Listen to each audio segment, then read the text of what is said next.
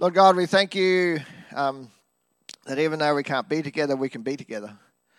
And um, so thank you, Lord, that we can connect online this morning. Um, Lord, we thank you for your word.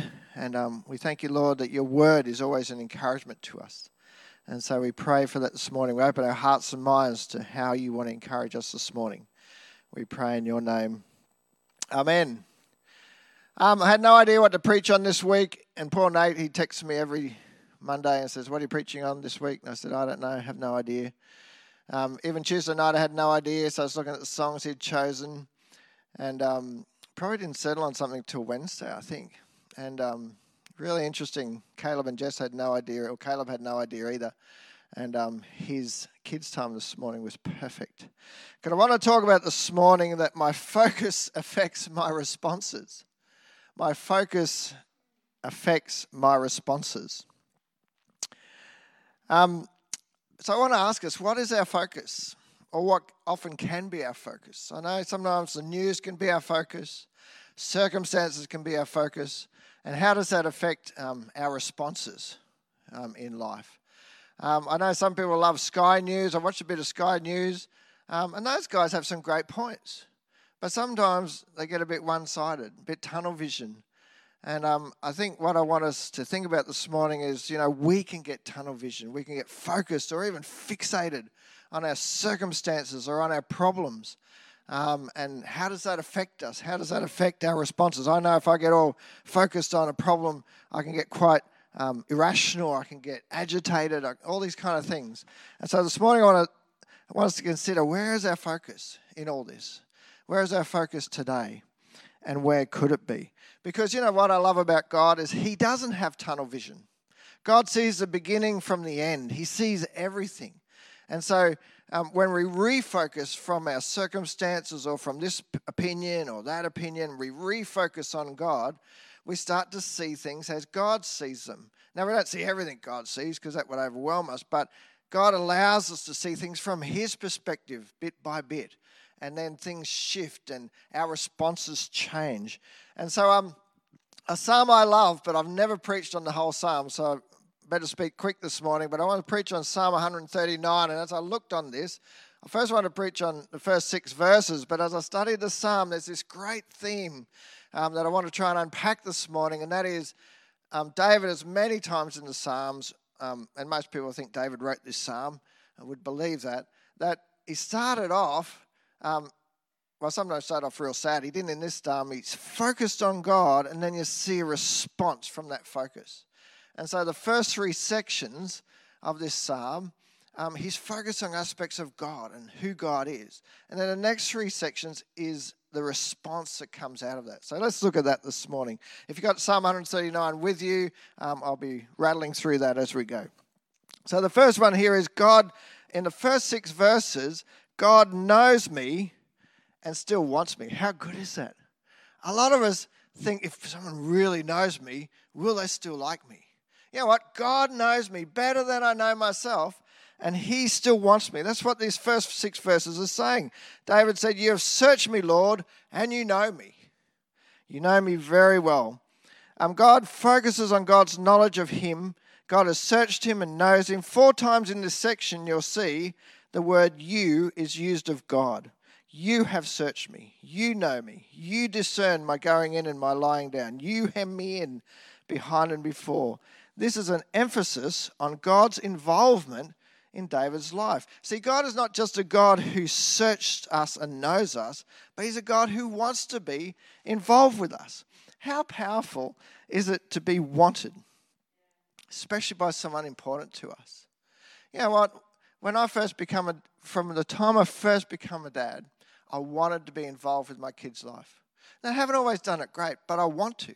I want to be interested in what they're interested in. I want to enter their world. I want to hear what's going on for them. And you know what? That's what God does. He's even um, better at that, so much better than that than I am. I want to be in my kids' life. God wants to be in our lives, but He also has the ability to be in our lives like no parent ever could be. How good is that? And and Jesus kind of unpacked this even more in Matthew when he said that He knows the number of hairs on our heads. I have no idea. I like my kids' hair, but I've never counted the hairs on their heads. Now, God, because He's God, He knows us so well. And you know what? Why did Jesus say that? Does God have some weird attraction to hair? No, but He's trying to point out how well God knows us. God knows us so well, and He still wants a relationship with us. He still wants to be in our lives. And here, this is where David ends in this first section. Such knowledge, verse 6, is too wonderful for me. Wow, really? You know, sometimes I get to know a part of myself I didn't know before. I go, I'm not sure I like that part. But God already knew it. And God still says, Come, follow me. He still wants to be involved in our lives. So the psalmist is amazed that God, the God who needs nothing, knows him so well and wants to be involved in his life. Secondly, God is with me. God is everywhere. This is what David starts to explain. Even though I, that makes me really nervous, we tend to want to hide. He says, Where can I go from your presence? Where can I flee from your presence? Where can I go from your spirit? Here is the thought of fleeing God's presence. And it's natural for us and when we're aware of our sin and our brokenness to desire to hide, just like Adam and Eve did in the garden. We hide from God because when we get a, a concept of God and how perfect and powerful He is, we tend to want to hide away and not engage. But you know what David was explaining here was our hiding's pointless. We can't run and we can't hide. Here's how some um, Spurgeon quoted this, a great preacher. Um, Spurgeon said this: "The presence of God's glory is in heaven." So his glory is in heaven, the presence of his power on earth, the presence of his justice in hell, and the presence of his grace with his people. I always wondered what that verse said when it, even in the depths you are there. And you know what? God actually is in hell, but that's where his justice is.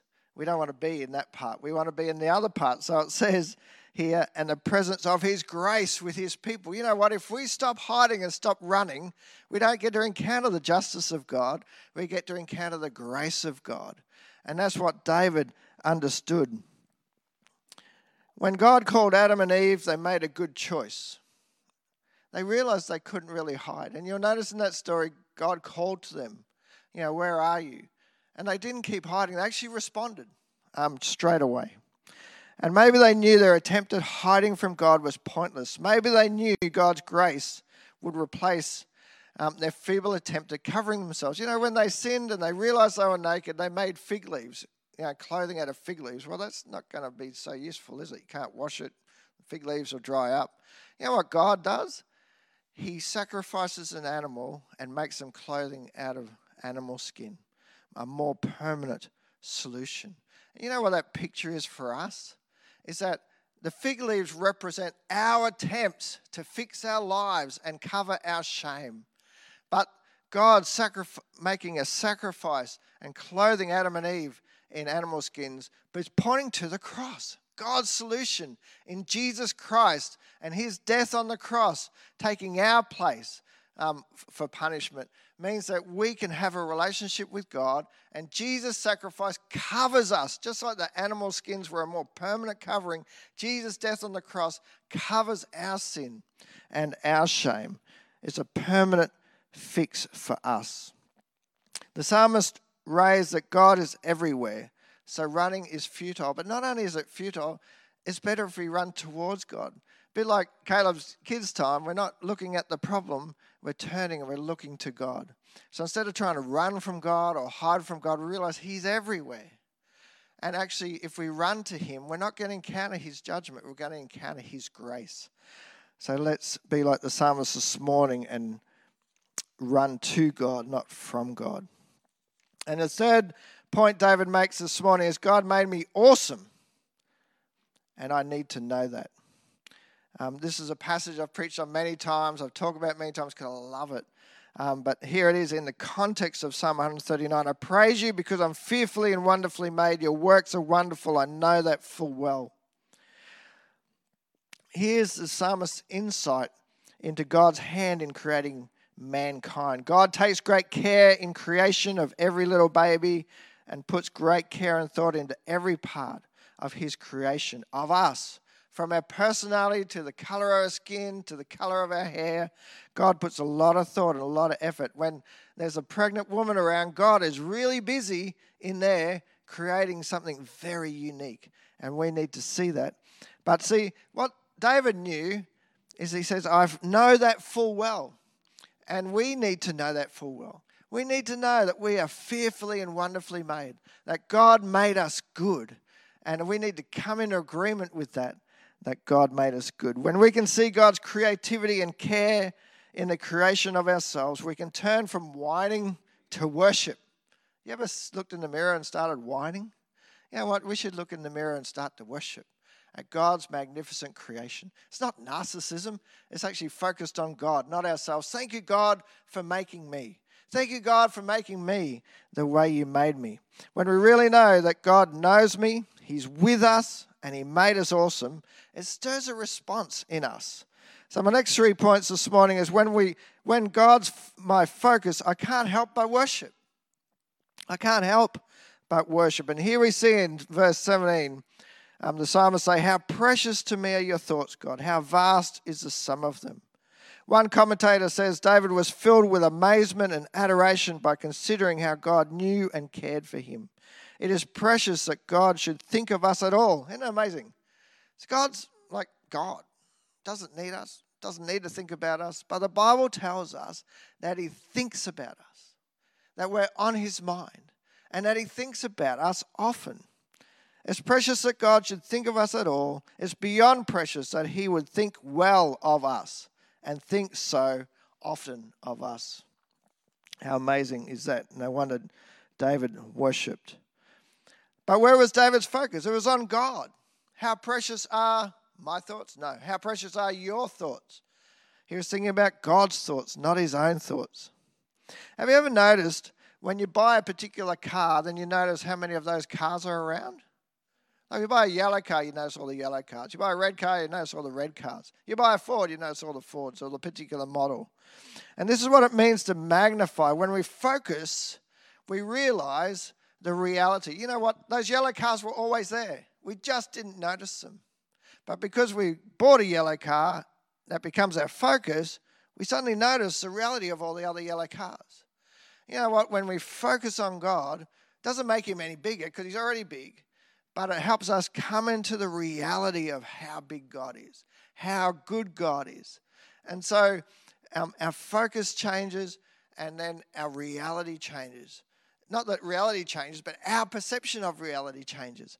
And we realize that God is big and caring and loving. When we focus on God, we come into the reality of how amazing He is, and therefore we respond in awe and worship.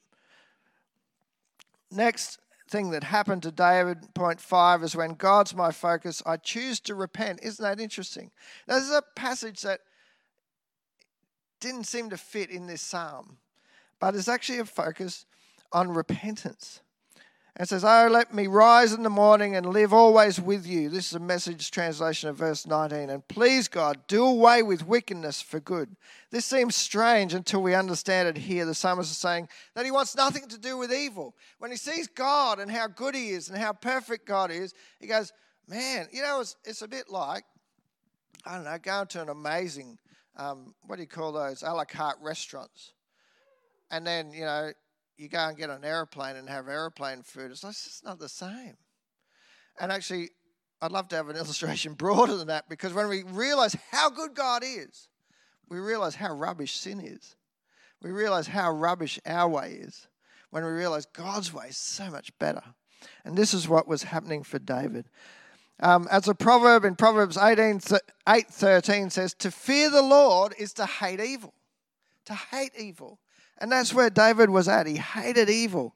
He said, I hate pride and arrogance, evil behavior, and perverse speech. Because he knew God and was getting to know God. He goes, Oh, this here is rubbish. I love God, therefore I hate this. I'll never forget one time I was talking about hating the devil and hating sin at one of our previous churches. And this guy came up to me after the service and he said, My father told me I should never use the word hate. I go, and I, I, had to just agree to disagree because I said, well, you know, it's in the Bible. I'm sorry what your father told you, but I probably didn't say that. But it's in the Bible, so I'm going to hate the devil and I'm going to hate sin. You know what? I think one of the problems is today we fight people because we're not fighting evil. Um, Ephesians says our battle is not against flesh and blood, it's against powers and principalities. It's not against people. See, we're made, I think we're made to fight. But we're made to fight evil and we're made to fight the devil. And this is what David was talking about. And if we don't hate evil, the hate's going to come out somewhere else. So get all your hate today and turn it against the proper enemy, the, the devil. Not against people, not against governments, not against stuff, but against powers and principalities, the devil, and against evil. That's the stuff we're supposed to hate. And that's the stuff we're meant to fight against through prayer and through living holy lives. So when God's my focus, I choose to repent. I realize that I hate evil and I love God. He's my focus. I turn from evil and I focus and follow God. And that's my last point this morning. When God's my focus, I want to follow His lead. Isn't that interesting? I want to follow His lead. It's not a chore. Um, verse 24 See if there's any offensive way in me and lead me in the way everlasting. David says. His final response of worship was, Lead me. Lead me. When we see how good and how great God is, we want to follow. Um, many moons ago now, um, we went with the Salvos Discipleship School over to America to the summer camps, and um, we could get international licenses those days. And and um, the camp director let us borrow this big automatic V8 Ford thing, like van. It fit 10 people in it, and it was amazing. But you had to drive on the wrong side of the road. And that's not so bad until you t- turn in an intersection.